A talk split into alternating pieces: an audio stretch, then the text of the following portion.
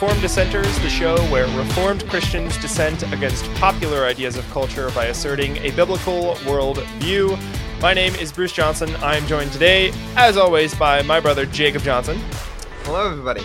He is in Pennsylvania. I'm in the state of South Dakota. And as you'll notice, we're also joined by two additional guests today. We're kicking off this year. Uh, this is our first discussion topic of the year, so we wanted it to be a big one, and it is extra special today. We have my dad, uh, Frank Johnson, joining us, also in Pennsylvania. Hello. And we have my pastor, Pastor Johnathan Hansen, joining us as well. Hello. I feel like I'm part of a South family Dakota. reunion right now. yeah, basically. Can yep, I just be like an honorary Johnson for today? yes, yeah, yep, you're right. so we have a huge, huge episode, huge, huge topic, and so because of that, obviously the time is also going to be huge, huge. Um, so to uh, to mimic a, a Trumpism there. Yeah. Somebody's not a fan of my Trumpism. um, so our time we are going to be this is a 45 minute episode. Um, we're going to try and contain it to 45 minutes, but that rarely ever happens. So hopefully 45 to 50 minute long episode. Yeah, it's bigger, but hey, it's a huge, huge topic. So today we are talking about the idea and principle of a kingdom driven evangelistic style, kingdom driven evangelism, and what that means and all that goes into that. So there's so much to talk about and break down. Um, but as always, uh, don't forget we have a whole bunch of other episodes you can check out as well, and we have a YouTube channel for now. We have a Facebook and Instagram page um, for now, but uh, we also have pages that we know we're going to be on in the future, and uh, that would be Gab, uh, Gab TV, and Rumble. So if that's a lot of links, uh, and you're feeling a little overwhelmed, that's okay because we have a nice website uh, that we've put together that collects and collates all of those for you. So go to our website, which is trdshow.net, and you'll find a list of links to all the platforms I just mentioned and you can like, subscribe, follow all our videos. All that kind of stuff is there, nice and simple. Also, send us an email, trdshow at protonmail.com is where you can send those emails. We've gotten so many emails past couple months, very encouraging. Uh, people are inquisitive, asking a lot of questions. People send out resources. So if you have questions about what we'll discuss today, and hopefully you will, if listening closely, because there's so much to talk about, send your questions to our inbox, trdshow.com, or go to our website, a form at the bottom. You can fill it out and send questions that way as well. So, before we get into our topic today, talking about kingdom driven evangelism, we have to talk about our verse of the week. We've been talking about this verse all week long. Um, and it's a huge, huge verse that uh, we kind of picked because it relates so specifically to this topic. It relates to all topics, if you really understand the verse, specifically this topic. Um, and our verse week is Revelation 1, verses 5 and 6. and it says, Jesus Christ, the faithful witness, the firstborn of the dead, the ruler of kings on earth. To him who loves us and has freed us from our sins by his blood and made us a kingdom, priests to his God and Father. To him be glory and dominion forever and ever. Amen. And again, that's Revelation 1, verse 5 and 6. So this verse is just chock full of so much. It is packed to the brim of incredibly powerful doctrine that hopefully our conversation today will pull out and will apply. Um, and we've talked about this a lot throughout the week, so I'm not going to cover everything. But on Monday, you know, I pulled out two central aspects, and I do want to pull those out again and just kind of hash out some of the details within those because I think one of the most confusing parts of this might be that we're priests to God, to God, the Father of Christ. And what does that phrase mean? And I started to kind of pull that out a little bit more on Monday, but that's the first instance of us as believers being called priests of God is found in Exodus 19, verse 6. So look that up. And that's where um, God says, You shall be a kingdom of priests. And, and that's God's promise to Israel if they keep his covenant. Um, and, and that's important. You know, we've talked all the time about covenants are, are solemn oaths with uh, blessings for obedience and cursings for disobedience. Um, if you break it, you're still under the covenant. You're just going to face the cursings that come along with it. So, what we see here is that God is telling Israel if they keep his covenant, they will be a kingdom of priests. I would highly encourage you look up 1 Peter 2 verses 5 through 9, which goes into more details about what this royal priesthood looks like, which connects the kingdom idea with this idea of priesthood. So look into that. Also look into Isaiah 61 verse 6 and Revelation 5:10. Talks a lot more about what that actually means. If you have questions about that, send um, you know, TRD show uh, TRD show at protonmail.com is a good place to send those questions. but I also want to talk about what it means that we are inheriting a kingdom. So we are a, a royal priesthood, but we're also inheriting the kingdom of Christ and we're inheriting authority within that kingdom. There's a ton of verses that talk about this and look each of the look each of those up. Matthew 25, 34 is a good one. Daniel 7, 18. Uh, and Romans 1 5, which was our verse of the week, our very last week in 2022, we talked about Romans 1 5, where we are called to make all the nations obedient to Christ. Um, and there's so so many others but they all talk about christ giving us the inheritance of his kingdom. So here where it says to him who loves us has freed us from our sins by his blood has made us a kingdom that's talking about he's made us a kingdom. He, he's given us he's brought us into that kingdom. Uh, colossians talked about that the, the church uh, i went to today actually in, we're going through colossians. And there the the very next passage I think he's going to get to next week talks about we've been placed in the kingdom of light. We brought out of the kingdom of darkness, placed into the kingdom of light, and we're inheriting that kingdom. Uh, uh, uh, what is it? It's Daniel seven eighteen talks about the very next thing that Christ does when he ascends to the throne is he delegates his power. He gives his people, he gives the saints some of that power. So that's really what we want to talk about today is that delegated power, delegated authority. In the kingdom of God, Christ has given us a job to do. He's given all of us delegated authorities in spheres, separate spheres of this world, and he's called us to exercise that authority through his will. So there's a lot more that can be talked about um, in that verse. There's just so much to talk about, but hopefully that kind of introduced us to this this theme without getting super theologically heavy, which is hard to do sometimes in Revelation because there's so much there. Um, anyways, let's move on to our discussion topic, which is kingdom driven evangelism. And, and, I have three basic, I have kind of a general outline. And hopefully, once we get into the outline, I will do as little talking as possible. And everyone else will do all the talking. so that plan. so I know I'm talking a lot now that won't be for long. Um, so the, the kind of the scope of what we want to talk about today, I want to kind of lay down the basic premise. What does it mean that what what is this discussion topic? What does that actually mean? Kingdom driven evangelism. Then I want to talk about setting the scope for that, and then I want to get into how does this affect the way we view evangelism? And part of that is living for Christ by discipling the nation. So there's so much to talk about. I know Dad, Jake, Pastor Hansen, everybody on this call has a ton of stuff to talk about in those topics. So I'll introduce the theme and then I'll get out of the way. So, in the same way that p- many people limit the gospel to say the basic salvation message, which is what we taught on the show weeks ago limited gospel versus a full gospel. And they don't give the full gospel of the kingdom, like Jacob is very fond of saying. Um, there are those who limit what it means to evangelize in the same way. So there there exists a discrepancy between those worldviews when it comes to what we work to achieve in the world. So we kind of want to hash out some of those discrepancies um, and talk about what that actually means. So, what does it mean to be kingdom minded? So, what what do we mean when we refer to the kingdom of God? I think is kind of a good place to start. Um, and answering this question gives us the required context to actually understanding what it means to evangelize properly. And what's fascinating is we don't actually have to go very far into scripture to begin answering this question. God introduces us to our role on this earth right at the very beginning. Um, Genesis chapter 1, verse 20, verses 26 through 28. Um, and I'll read this and then love to get you guys' thoughts on this as well. Um, Genesis 1 26 through 28 says, Then God said, Let us make man in our image, after our likeness, and let them have dominion over the fish of the sea, and over the birds of the heaven, over the livestock, over the earth, and every creeping thing that creeps on the earth. So God created man in his own image. In the image of God, he created him. Male and fa- female, he created them.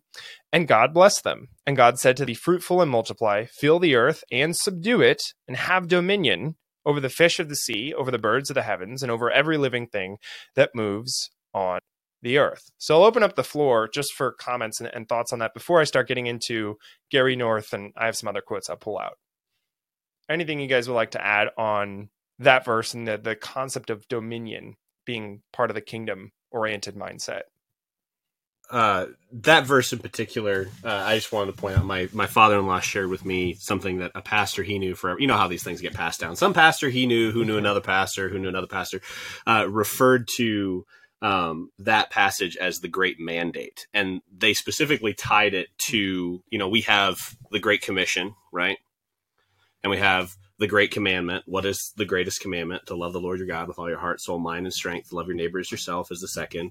Uh, then we have the Great Commission, uh, but he also tied it to um, the he tied all of that back and referred to that as the great mandate. So we have the great mandate, the great commandment, and then the great mm. commission all three of them are tied together, and I think they're to be understood together. And so I just wanted to share those those phrases yeah. to pass that that's, on as that was passed on to me.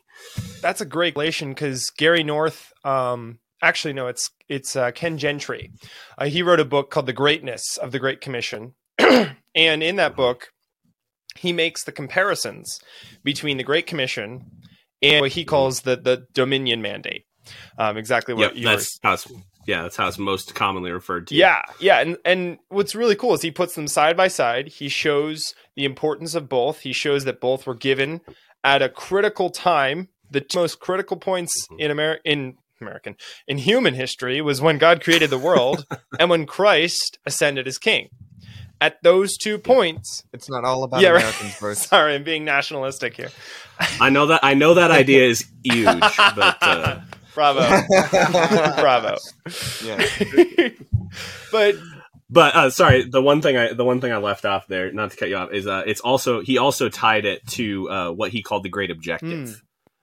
So exactly like you're saying. So you got the Great Commission, then the Great Commandment, the Great uh, or the Great Mandate, you know, uh, commandment, commission, and then he said the Great Objective, and I think it ties perfectly into the topic here.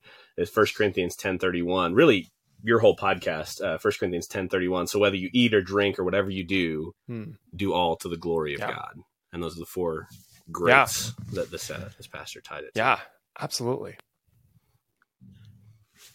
Another thing to add with that, um, I think, is uh, what God is calling us to build is not going mm. to hmm. be destroyed. Amen. And that's something that we have made the mistake in in the church and especially the dispensational church that we think that all that is done here except yeah. for the saving of souls is going to be destroyed uh and yeah. that's not god's plan daniel um, yep. yeah. daniel 7 kingdom 14. that shall not be destroyed mm-hmm. yep well and Which i think is, Yep. Well, and that's dead on because go. it's uh, scripture even calls that out with uh, you know really everything being seeds, right? That will be. We know that in the ultimate sense, when Christ returns, we know we'll see the fullness of everything we built, yeah. right? Like that's where everything will be consummated, and we'll see the true thing. I think uh, C.S. Lewis described uh, he he tied into that scriptural analogy of everything being in seed form to say, look at the beauty of a flower mm. after it has bloomed compared to a seed. And so, yeah, I think that is so key. We're not building, God has not called us to a mission of fragility. I think that is yeah. just yeah, absolutely so there, important to remember. There's a popular, um, used amongst postmillennialists, some rightly so. There's a popular passage in Hebrews that talks about we are receiving a kingdom that cannot be shaken. But prior mm-hmm. to that passage, the whole chapter before that is talking about the shaking of everything else, right? This whole yep. world is being shaken out and all the yep. dust and all that's evil is being removed. Just like how at the end of Revelation, we see Jerusalem descending. It's the bride of Christ without blemish, without spot. It's the hmm. perfected church that is given and handed over to Christ. At the same time, a perfected kingdom is handed over to Christ. Everything is shaken out of it that needs to be removed. So, yeah, those are all really, really good points. A, a, kingdom that cannot be destroyed. Yep. So, um, to provide some further context on this Genesis passage, talking about the Dominion mandate, um, I have a few quotes. One of them is from Gary North. Uh, he wrote a really good book called The Dominion Covenant, um, talking about Genesis. And uh, page 27, it's a bit of a longer quote, but it's real good. Gary North said The first chapter of Genesis proclaims the absolute sovereignty of God, the, the creator. As the creator, God must be honored by all the creation, for he is Lord over all. And he lists a bunch of passages. Those are up on, up on screen. Um, for man to honor God, he must have respect for God's law order. Man was created specifically as God's representative on earth. Man is made in God's image. He is under God in the same way that a military man is under his commanding officer.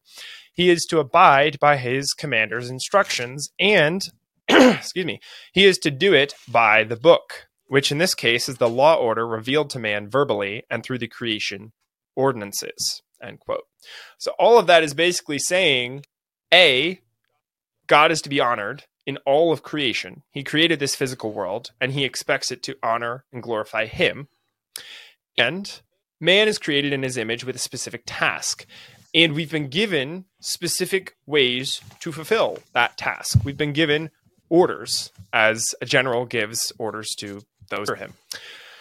And we're not to just think of creation and the physical earth earthy world as like we were talking about Jake and I were talking about on our last episode in 2022 as something that's just evil. Right? We're not gnostics. um, we don't have the idea of of this physical world a being evil or b just like dad brought up earlier something that's just going to go up in flames later so hey why work for anything of permanent value right? Those two things are completely antithetical to what we understand about the kingdom of god. It's permanent it can't be shaken and it's not evil right? It's very physical and it's very good. Um and you know a, a large part of the rest of scripture is God showing us how to exercise this dominion properly. So we're told to take dominion. And Adam's sitting there probably thinking, uh, huh? How do I do that? You know, and the rest of scripture shows us how to do that. It shows us. Uh, Jim Jordan has this great um, uh, analogy uh, of the people who are um, there's Adam and he's in the garden, and he has a, a, limited set of resources and he, he needs to leave the garden to make donuts is his analogy. It, it's kind of funny. He, he, has a really good yeah I mean, all the, the the wheat is outside of the garden whereas the fruit trees are in the garden. So if you want to make bread eventually adam has to leave the garden to get access to the wheat. He has to leave the garden to get access to more material so jim jordan's theory is that eventually it was the goal god's goal was hey do do this garden well.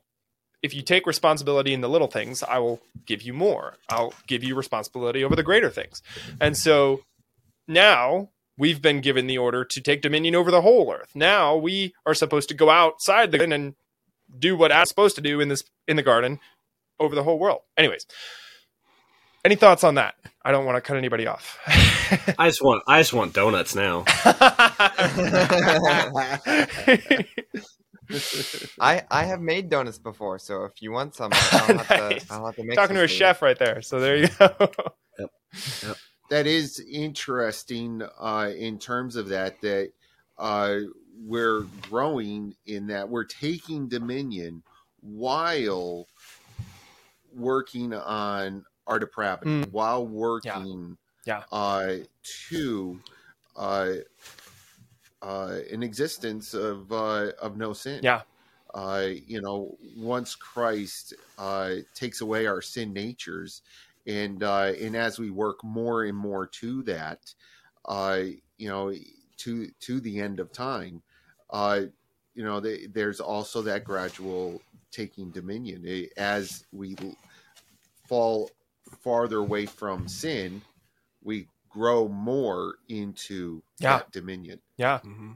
It's it's interesting there that you have um, not only do we have multiple passages talking about the the end goal um, and what we should be working for, but now in those in those cases, God also shows us how mm. to work for yeah. it, and how He shows that this is not something that you do immediately, um, God is saying there, Yep. work in the garden first. Once you have the garden set, then move on to the next. This is not something that happens overnight. You're not, you're not um, bringing out, bringing the whole world under God's rule all in one one time. And, and several verses talk about the the slow and gradual process, the the mustard seed passage. I was I was just gonna say, yeah. I was just gonna say it's like every time Christ is asked about the kingdom of God, it's always likened to something slow that is potent and then grows into something big. It's small but potent. You mm-hmm. know, little leaven leavens the whole lump, and in that case, that's a good thing. You know, leaven can be both good and bad. Doug Wilson talks about that in his book Mother Kirk. Does a really good job talking about leaven and all the multiple uses of leaven um, in the Bible. It's talked about a lot of times, but it's small, but it's potent and it leavens the whole lump. A little mustard seed is this tiny, but it grows into this massive tree that birds can make their nests in and can support the weight of people and you know all this kind of stuff from this tiny little speck. You know, so yeah, it, it starts small, but it grows into this massive thing. And we talked a lot about that in our series, our, our three part series on the kingdom of God. And I think this is kind of going to be an introduction to that series, which is cool. Um, so I think this will kind of set off the rest of that series. So if you haven't watched those other three episodes and you're listening or watching us here, um, shoot us a message or, or look for those uh, Kingdom of God part one, part two, and part three. Because um, we have a lot more information on everything we've just discussed we're given the cursory overview. There's so much more in all of these, um, and we talked a lot more about that in our three part series. So, yeah, it's interesting you bring up uh, the leaven example that Christ uses because that's one of the you're referencing to Matthew, uh, one of Jesus's big teaching blocks in Matthew. Um, and it's one of the few, if not the only times that leaven is used positively, right? Like, you know, you said it's used both ways, but typically in scripture it's used negatively.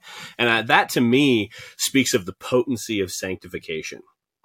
Because, uh, you know, the idea of the garden, you have the fall, which affects everything. Now there's toil. Now there's thorns. Now, you know, every, every aspect of creation is affected by sin, but it doesn't affect the command, right? And so it's it's it's commanded towards that. And then all throughout the Old Testament, you have this example of leaven being compared to sin and how sin impacts and affects everything and it gets in and even a little bit of sin can corrupt so much until Christ comes into this teaching moment where he says actually you know the kingdom is also like leaven and he says a little bit will leaven the whole dough. And so it's just there's this intimate understanding, especially this Jewish audience that is hearing Christ say that, being very familiar all throughout the Old Testament, hearing how a little bit of sin just works its way through and how important it is to deal with sin. And Christ comes in and says, but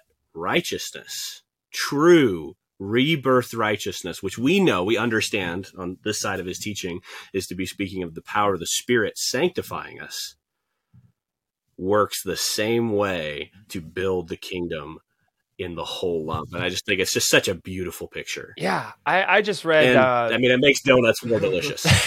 exactly. There's um I, I just read this this section in, in Romans eight that is just marvelous for talking about ma- making the comparison between our salvation, what Christ did on the cross in terms of personal sanctification, and the restoration of creation. Now, uh, in Romans eight, Paul talks about the groaning of creation and how it's until this point been Mhm. groaning and it's been suffering and there's been hardship and there's been creation itself, not just people. Creation is like waiting for the day of Christ. And now, at this point, there's restoration. You know, Paul says it's been groaning until now, until this. And then he goes on to compare how our personal salvation changes not just us but the creation. It changes the world. It changes physical world the things in this world. Um, it's just a it's a beautiful comparison of the two things that you were you were just describing. Yeah. Um cool. So i have a few other things but i think we've set up uh, pretty well the scope of, uh, of of the idea that the kingdom of god is is very physical. It doesn't come from here right? That's what christ said when you know uh, pontius pilate asked "You- you're a king? Christ said you say i'm a king. And you know he's asking well where is your kingdom coming from? You know all this kind of stuff. And christ says it doesn't come from here comes from heaven my kingdom is not of this world it doesn't come from this world its origin is in heaven so when people are like oh it's a physical kingship well Yes, but because it doesn't come from here, it doesn't look quite the way that we would think it would look either. So, yes, it is here, but it's in a different way than you would expect it to be. It's so much more powerful than you'd expect it to be. It can't be shaken, like we were talking about before. It can't fall away. So, anyways, I'll read a quick quote from Ken Gentry um, just to kind of wrap up this whole idea of dominion uh, mandate and and the idea that this kingdom principle is not um, purely spiritual. Um, and I think Ken Gentry, if you don't have this book, the great, the greatness of the Great Commission, I would highly recommend checking it out. It's a fantastic book, um, and you can get it on American Vision. Uh, AmericanVision.org is is where I think you can get this from. Um, but Ken Gentry lists four reasons why we as Christians are strongly opposed to the idea of Gnosticism, which is what we've been describing this whole time: that the physical world is evil and what's spiritual is the only good thing here, right? So we're opposed to the Christians, and here's why. Ken Gentry said the Christian faith is concerned with the material world, here and now. The Christian interest in the material here and now is evident in that. Reason number one God created the earth and man's body as material entities, and all very good. Genesis 1 1 through 31 and 2 verse 7. Secondly, Christ came in the flesh to redeem man. There's a whole bunch of verses, those are up on screen. Check those out. Number three, his word directs us in how to live present material world. And oh my goodness, there's a ton of references for that. So check those out. Those are up on screen. Number four, finally, God intends for us to remain on the earth for our fleshly sojourn and does not remove us upon our being saved by his grace. Again, bunch of verses. Check those out. As is obvious from these four observations, we have a genuine uh, genuine concern with the here and now end quote. There's so much more in that book but hopefully that gives you a taste and you're like oh goodness i have to have this. You do. It's on page seven. Check it out uh, after buying the book of course. Any thoughts on that quote um, that you guys want to bring out and, and discuss before we move on? Cool. I I just uh, I, I appreciate the the fourth one. Uh, there's a quote I think could be wrong on this. I think it was John MacArthur who said it. Someone asked him like, uh, "Are you know are Christians supposed to do anything?" You know, here, and, and he goes, "Well, God didn't just take you the moment you prayed the sinner's prayer. you know, the yeah. moment you placed your faith in Christ, he didn't just go, yoink, you're gone. right. And so I just, I, I always get that picture in my mind because I'm pretty sure there was a state. It wasn't yoink, you're gone, but it was something like that. And so it just always makes me chuckle whenever I hear that because I always just think, hmm, can you imagine hmm. if God didn't have anything for us to do and just pulled Christians as soon as they got saved? Yep. Just that mental image. Yep. Always gets me. Yep. That's totally rabbit trail and unrelated to anything. But, you know. yeah. Threw it out there. Yeah, well, I think I think that's really good. Um, one thing that I'll say, just kind of wrap up this segment before we move into how this affects uh, the way that we evangelize, is Gary North, Gentry, DeMar, Wilson, everybody has talked about this topic at one point or another. And the one thing that they share that's really, really important um, is that uh, two points, I would say. One, it's impossible for man to exist and not take dominion. So it's impossible for man to exist and not take dominion. You're taking dominion whether you want to or not. You, as a human being, were created in the image of God. As we've read here, you can't not take dominion. It's part of our nature to take dominion. But so so we've established that. Part two is taking dominion over this earth is one of the central aspects of our human nature that sets us apart from the animals. So it sets us apart is that we can take dominion. The animals don't name me something a beaver's built that lasted than two years. That has actually made an impact and taken dominion on this world. Animals don't take dominion. This concept of dominion though is no different than any talked about. It's not neutral. And that's really important. You're either taking dominion for god or you are against his dominion. Taking dominion for god means applying his word to all areas of life. If you're not in dominion for god in all areas of life, then you're allowing those areas of life to not to take dominion for the other side, right? So there's no neutrality. And uh, eh, you know, Christ said you're either for me or against me, and if you're not with him, you're not sowing seeds properly for him. So that I think segues into a discussion that I really want to get all of your perspectives on, which is how does this affect the way we view evangelism. If there is no neutrality, we're taking dominion whether we want to or not. How does the idea of dominion affect the way that we evangelize people? Um, somebody, I'm sure we have enough uh, information here. Somebody can set up the opposing view and describe what usually people mean when they say evangelism. Does someone want to take a crack at that? What is usually meant? Which might be incorrect.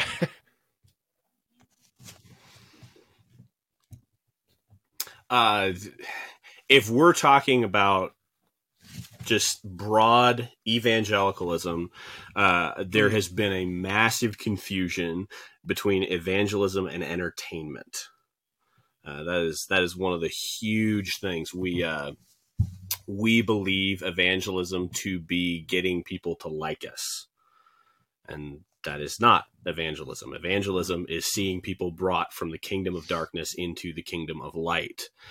And then from there, we move into discipleship, which is another another thing. The the modern evangelical church has blurred the line between evangelism and discipleship. And so really that leads to I hate I hate the term uh, the basic, you know, just like this watered down basic gospel message. I hate that term because the gospel applies to all of life and I hate hearing the the gospel used that way We've, by pastors, right? Like I, I hate that. It drives me nuts. Yeah. I know We've it does you started, guys too. Yeah, I mean we've started calling it the limited gospel versus a full gospel, right? Where the yep. limited gospel is you're a sinner, Christ died for you. Uh now you're in him and they leave it there. That's, that's which is which is so truncated mind-boggling to me because that message of you are a sinner, Christ died for you, and now your sins are forgiven, you're made right before God affects every single aspect of your life. Alistair Begg always says, um, why do we need to hear the gospel every day? Because we forget it every day. And that's because that message of the gospel, it it enables the Christian mechanic who sits in row 12 in the church to turn his wrench for the kingdom of God. Yeah. Right? Yeah. So I think I think th- that's the two I see. Eh, kind of the the two big problems I see is uh, modern evangelicalism has confused evangelism with entertainment. Yep. Yep. And it's blurred the line between evangelism and discipleship. Yeah. And pretty much just done away with discipleship and just said, place your faith in Christ and that's it. Yeah. I, I think there have been a lot of distortions to the idea of evangelism in, in multiple different places as well. Um, dad you you know you're you're all the time going out and speaking to all sorts of different people the nature of your job. You know you to a lot of christians. You've been to a lot of the churches in the area. You've talked to a lot of pastors. What do you think is the most common um, misconstruing of evangelism or limiting of evangelism that you've seen most prevalent in the in your area? Um the uh the basic gospel that is being given uh, means nothing to the unbeliever. Uh, when you tell an unbeliever that Christ has a wonderful plan for their life, they say, "Great, so do I." Uh, you know, we're we're together on this. He's my buddy. That's great, and I can fully have Christ and and change absolutely nothing.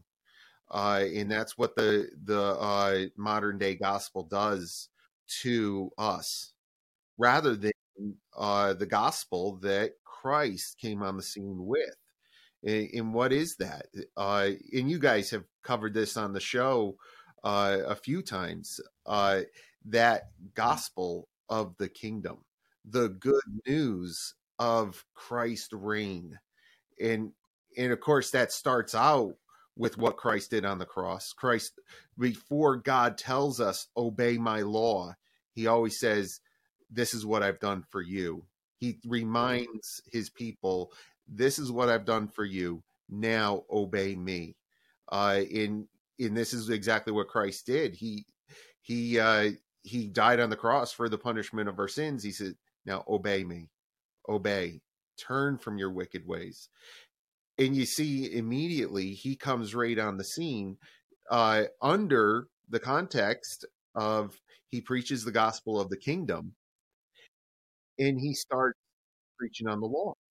Like, hold on, buddy. What are you doing? You know, the eh, I can see the uh, uh, Big Eva going nuts. You know, and uh, saying, "What are you? You you you? This is not the gospel. Stop talking about the law. You know, you you were supposed to put the law away. You know, it just." Yeah, we're under grace. So, you know, Christ spends his preaching ministry primarily talking about the law and uh, in reestablishing the law, correcting the law, uh, saying, uh, You have heard that it has been said, you know, referring to the Pharisees. But I say, you know, refer correcting the Old Testament or correcting the the established religion where they distorted God's law, and he's reestablishing it. And this is the gospel of the Mm-hmm. kingdom. This is Christ. Well, and the yep, I was just gonna jump on there and say like the the the biggest distortion, especially that the Pharisees had, was uh, obedience for righteousness. This is one thing. Have you guys seen the American Gospel documentary? Um, it is. It's uh, one of the points they make really well. It's a very well made documentary. I encourage people to watch it. But one of the points they make very well, um, and so I'm I'm stealing this from them. This is not original to me. Um, is We're gonna get uh, banned on YouTube for this. Obedience, yeah. You guys are going to be get banned on, on YouTube for more than just this. No Let's matter be what, real. yeah. but one of the things that they make very clear, they do a really good job of, is obedience to the commands of God is not the root of salvation. It is the fruit of salvation. And that was, you know, the distortion of the Pharisees. You're, you're, you're right. Jesus came on and said, "You've heard it said," because the Pharisees had twisted and broken God's law by distorting God's law and saying, you know, you must obey this in order to be saved mm-hmm. where that is hopeless. I mean, that's works based salvation, right? We that is anathema according to Scripture, but it is, and all through the old. You see this all through the Old Testament. This is not something new, but when Christ came on the scene, he reestablished. And he said, "No, it is the fruit of salvation." Know, um, if you love me, keep my commands. Right? It's Yeah. not keep my commands first it is if you love me that that that being made new in Christ the spirit coming in and indwelling us bringing us to life is also the spirit that enables us to now obey Christ and that's Yeah, we. I mean, we've been saved, so we can do that. It- It was Exactly. Paul that said, "You've been saved to good works." Yep. Right? It was James who said, "Be doers of the word and not, Not hearers, hearers only. only." Yep. You know, like Yep. there's so much action involved, but we're saved so that we can live differently. We're saved so that we can work for the kingdom. We're saved so that ooh, we can take dominion properly can instead I of taking emphasize my dominion. points like that. didn't didn't even realize I hit it. But no hey, hey hey you are keep preaching man if I had the if I had the organ if I had the chalk knox organ I'd be- yeah, right. I'd be pushing it right there. But I mean, and, and please Yeah. take this as this is from someone who grew up in a very hyper charismatic movement where it was works based. Hmm. It was, um, you know, the amount of times that I got told my eyes, the reason I still wear glasses is because I Oh, didn't no. do something Wow. right. Oh my goodness. It's because I didn't have enough faith, or I didn't pray this certain way, or you know, Wow. the, like it, and that was so works based. And so coming to this realization later on in my life of realizing, wait, it is fruit. eh, You know, and like I see what Christ did for me. And now that spurs me on to echo what David says in the Psalms Yeah. where he says, I delight in your law. Yep. Yep. Like th- any of the commands of God were just a burden to me mm. before because I thought that was what I had to do in order to earn God's favor. Yeah. Some Yeah. something I, I find very interesting going back to going back to dad's point in talking about the pharisees and stuff and you know a common argument against talking about using the law to reveal sin to then go into talking about why then should why then do you need a savior right? For for the atheist to say oh yeah i'm i'm all good. What why are you telling me i, I need a savior? And talking about the law to reveal that sin but the common argument against that is oh, we don't want to go into legalism. We don't want to stray into legalism, where we we take God's law and we go You add to it. past His law and we we create even more rules. Right, you add to it, and I find it interesting that the Pharisees did a lot of legalism. They were very legalistic, Mhm. but notice how Back Christ. Yes. fixed their legalism That's a good point. by preaching the law, not preaching, not not going away from s- s- going to something else to fix legalism. Yeah. He went to the law to fix legalism. Amen. hmm You know, today, Yep. uh, well, yeah, that's your. I like your definition of legalism, going beyond the law. I would also throw in that it's a, a, a legalism is also misusing what is there because I think they they they did that as well. And you're right, but yeah, Jesus pointed them and corrected them by taking them back to "Thus says the Lord." Right? Uh, Sunday school today, we were uh, one statement that uh, uh, our teacher uh, mentioned was that when he talks to the Catholics, he talks about grace. When he talks to the Baptists, he talks about law. He says, you know, you know, Catholics need to hear about grace. The Baptists need to hear about the law. You know, it's just like, yeah, you know, that's so true. We, uh, you know, we're we're tempted to say, oh well, you you can't talk about the law, you Diluted. know, and it- unless it's ninety percent immersed with, you know, you, got to say a billion times that Christ died for the punishment of our sins, you know. But Yeah. you know, and before Mm-hmm. we can mention one of the laws, for goodness sakes, you know, and, uh, you know, Yeah. so it's uh, it's we make it so lopsided that nobody, you know, Yeah. falls into legalism. Uh, but I, I think that we Mm-hmm. need a full Hmm. dose of God's law uh, to get our church straightened Yeah. out today. We we are so uh, anemic. We are we have no idea what God commands of us, Yeah. Just because we're we're so afraid of that law. We're so afraid of. It. Well, Yep. he was Well, I think that's. uh Oh, go ahead, Jacob. Well ahead. in in talking about what the our Sunday school today. Um, something that, that he also mentioned and tying in with that is the is this Martin Luther cloud that we have.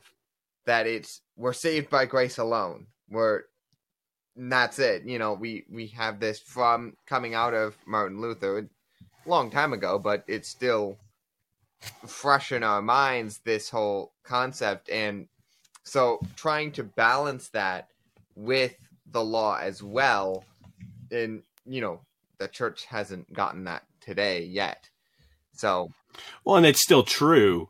We are saved by grace alone. Like when we when we deal with salvation, and that's why uh, we have to be so careful in how we discuss things. Right? There's a reason why you look at those ancient church councils, say like the Council of Nicaea. There's a reason they were there for so long, debating single words. Right? Because we realize, hey, we got to be careful how we say Mhm. these things. Right? And so you're right. We've not done a good job of balancing these things because we have said we're saved by grace alone. Therefore, grace is alone. Or, you know, the common way to put it is uh, we're saved by faith alone, right? Like faith is all is that is required for salvation. We are not saved by works. We're not even saved by the right confessions. Like we are saved by grace alone through faith alone. But it is never by a faith that is alone. That faith always is accompanied by fruit. And I think that's why using the language of Paul, yep, uh, by using the language of Paul, of James, of Peter, of, you know, bearing fruit. You know, even John the Baptist, bear fruit in keeping with repentance. John the Baptist was saying, don't make this just an empty confession. Bear fruit in keeping with your confession. And so I think that is uh, uh, something your dad said, I, I think is just a perfect segue into talking back to evangelism.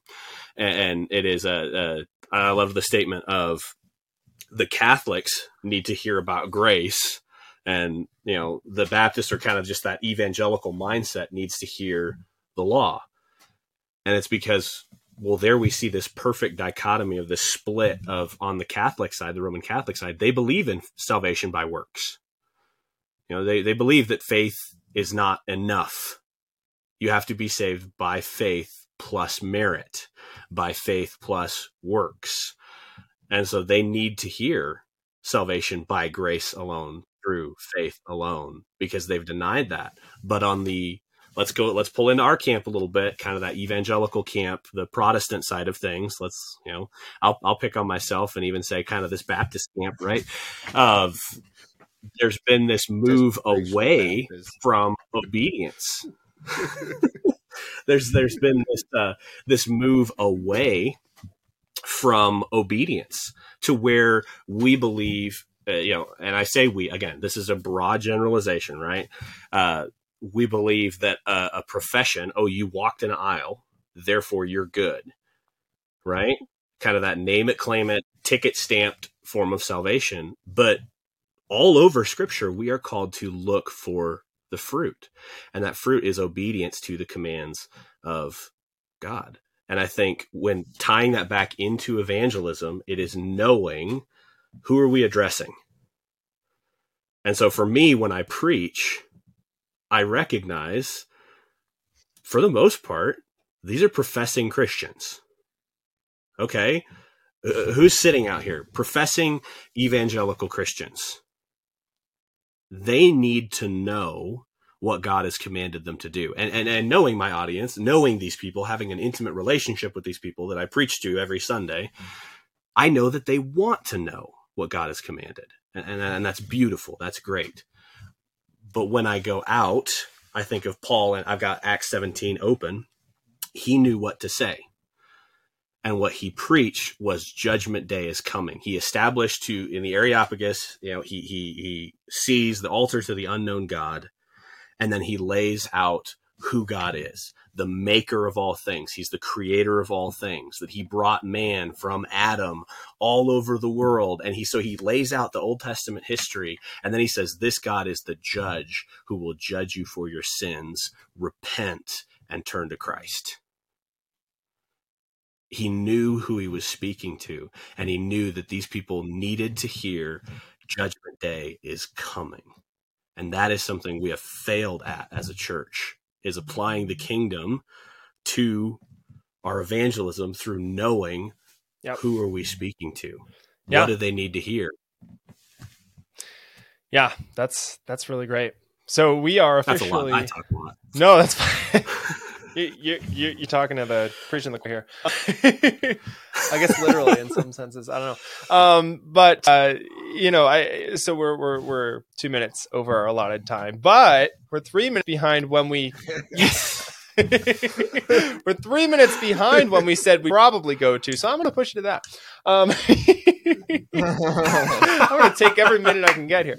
Uh, but anyways, I I think also this conversation of kingdom-minded evangelism, we would be remiss if we didn't also pull in the idea that I think is, is very prevalent throughout Scripture.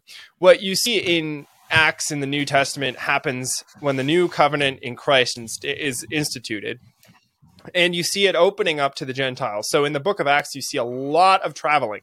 You see a lot of go therefore. You see a lot of going therefore very physically to people who have never heard the gospel before. But now it was 2023 years ago, almost, right? Approximately. And at this point, we also need to remember that we've reached a huge part of the world.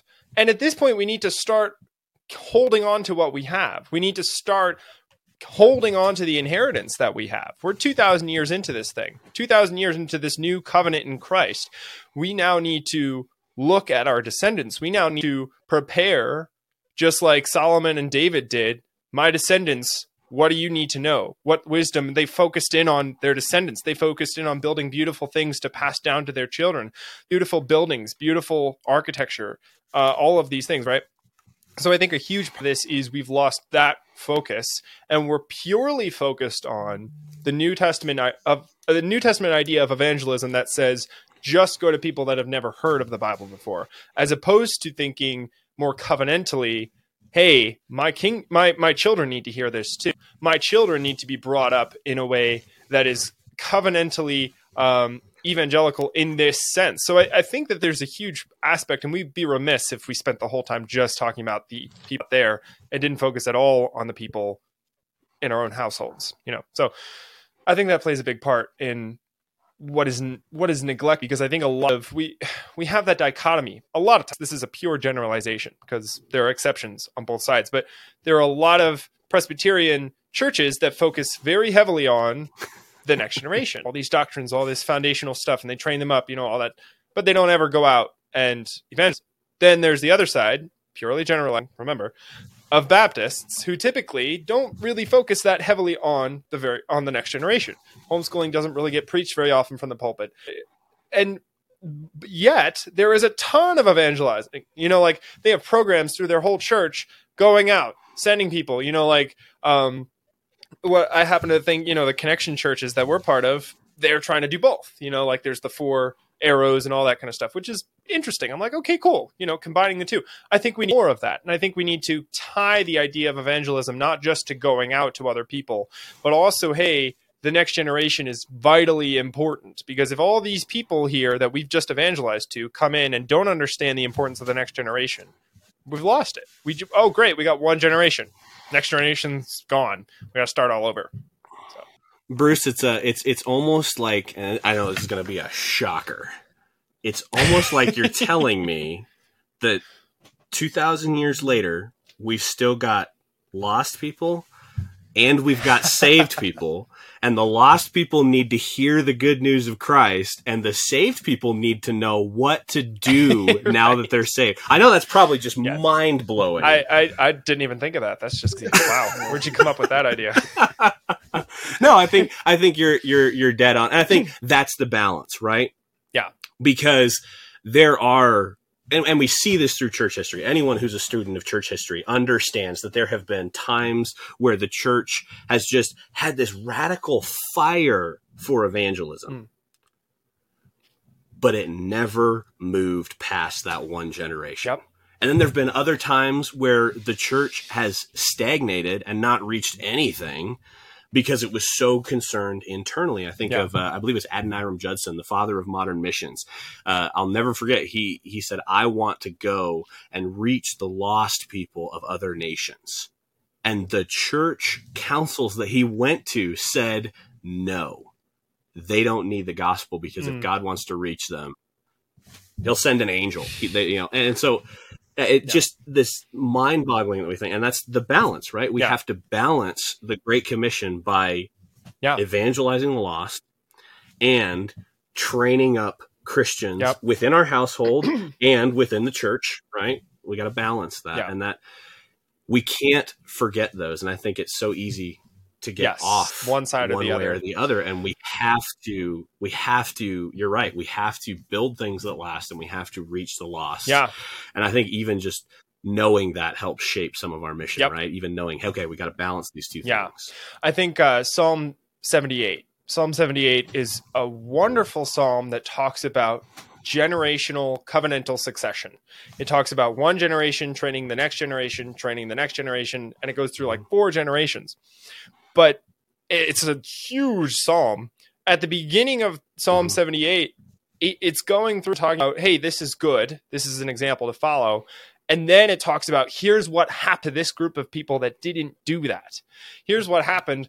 And it was that they were not training the next generation and they weren't instilling in their people to train the generation after them, but also they weren't going as find people. They're talking to the saints around them. They weren't talking to the other people, even in Israel, even in their own country. You know, so so I think there's there's a lot of that, and then there's of course that um, there arose a generation that knew not, um, you know, Joseph, and that's where. We, uh, now we got to get out of this horrible country because this is a whole generation that doesn't know Joseph, you know. so, yeah. So I'm sure we could talk for another. Now we're three minutes over. So, woohoo, we did it. I, I, always I always rate success but, by whether or not I go over the allotted time I'm given. Yeah, right. yeah. yeah, yeah. You know, I think our audience uh, questions whether or not Jake and I have that same philosophy. um, so hey, I think awesome. well, finishing thing uh, to mention in this is, uh, yep, you know, to the uh, a terrible pun that we use in the Christian faith is uh, preach the gospel and uh, if necessary use words uh, that is a terrible thing to say but but there is a little bit of truth to that in that yeah. uh, a, a man who is uh, uh, spirit controlled, a man who is working out uh, his salvation and obedient to God's law is going to be fruitful in talking to others because they're already saying, Who is this God that he has? They're already Hmm. asking the question, Why are you so different than everyone else? And Yep. that's something we don't have today where the Yeah. the atheists are saying, but I'm more moral than you are. In half the time, they're right. So Yeah. we we don't. The church again, going back, we don't have the law, and we Mm. don't have the sanctification uh, in the law that we ought to, and um, and that is a huge part, I think. Uh, that we need to to focus on. I, I think if we had a team of theologians working day and night, we might get to the foundation of the law maybe in about ten thousand years. Uh, there is so much studying to Yeah. do on God's law. It, it's Yeah. it's phenomenal, and, and we've just touched the surface of it, and we're and we we're we're playing fast and loose with it uh, Yeah. because it, Yeah. we're not serious about it. We're uh, we take it for granted. Uh, most people in the congregation couldn't even tell you what the Ten Commandments were, unfortunately. yeah. Well, and I think uh, my closing thought. I, I, I, I promise I, I will end. I will, I will end with this. Um, I think one of the principal failures in the church is a failure to equip the saints for the work of the ministry. Mm. Um, so one thing I find myself constantly as a pastor having to remind people of is my job as a pastor is to equip you to reach the lost. Right? I, I am to pour into the sheep so that they go out into the world and make disciples. And I think one of the principal failures within the church is we have stopped doing that. We have failed to teach parents how to raise their kids. We have failed to teach employees how to reach their employers, employers how to reach their employees. Uh, we've failed in that. And that is something, obviously, only the Spirit can bring about that. But I think if we were to dedicate our focus to worshiping God, you know, the, the sum of the law, the sum of you know, you know, the core, if we want to boil down all of the law, is to love the Lord your God with all your heart, soul, mind, and strength, Yeah. and love your neighbor as yourself. On this is the whole of the law and prophets. And I think if we were to teach people what that looked like, the church, if we were to teach the church what that looked like, we would see evangelism grow because evangelism is not the Sunday morning task. Sunday morning is worship. Evangelism is the Monday through Saturday task of the Yep. church. Amen. Absolutely. All right. Well, thanks, Dad. Thanks, Pastor Hansen, for joining us today, making our panel of two into a panel of four. That was quite the episode. So, really appreciate that.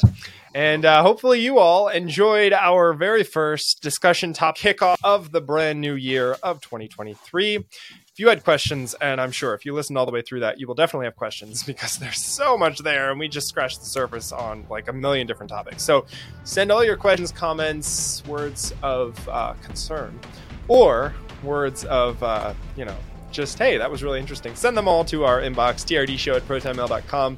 We'd love to hear from you, and we'll probably get called a heretic from at least three of you. So, you know, we're, we're prepared for that. Also, check out our show website, which is trdshow.net. We got a list of websites. Uh, no, well, technically, yes, a list of websites, list of all the many places that we are. Check us out there. Sign up newsletter, trdshow.net slash newsletter.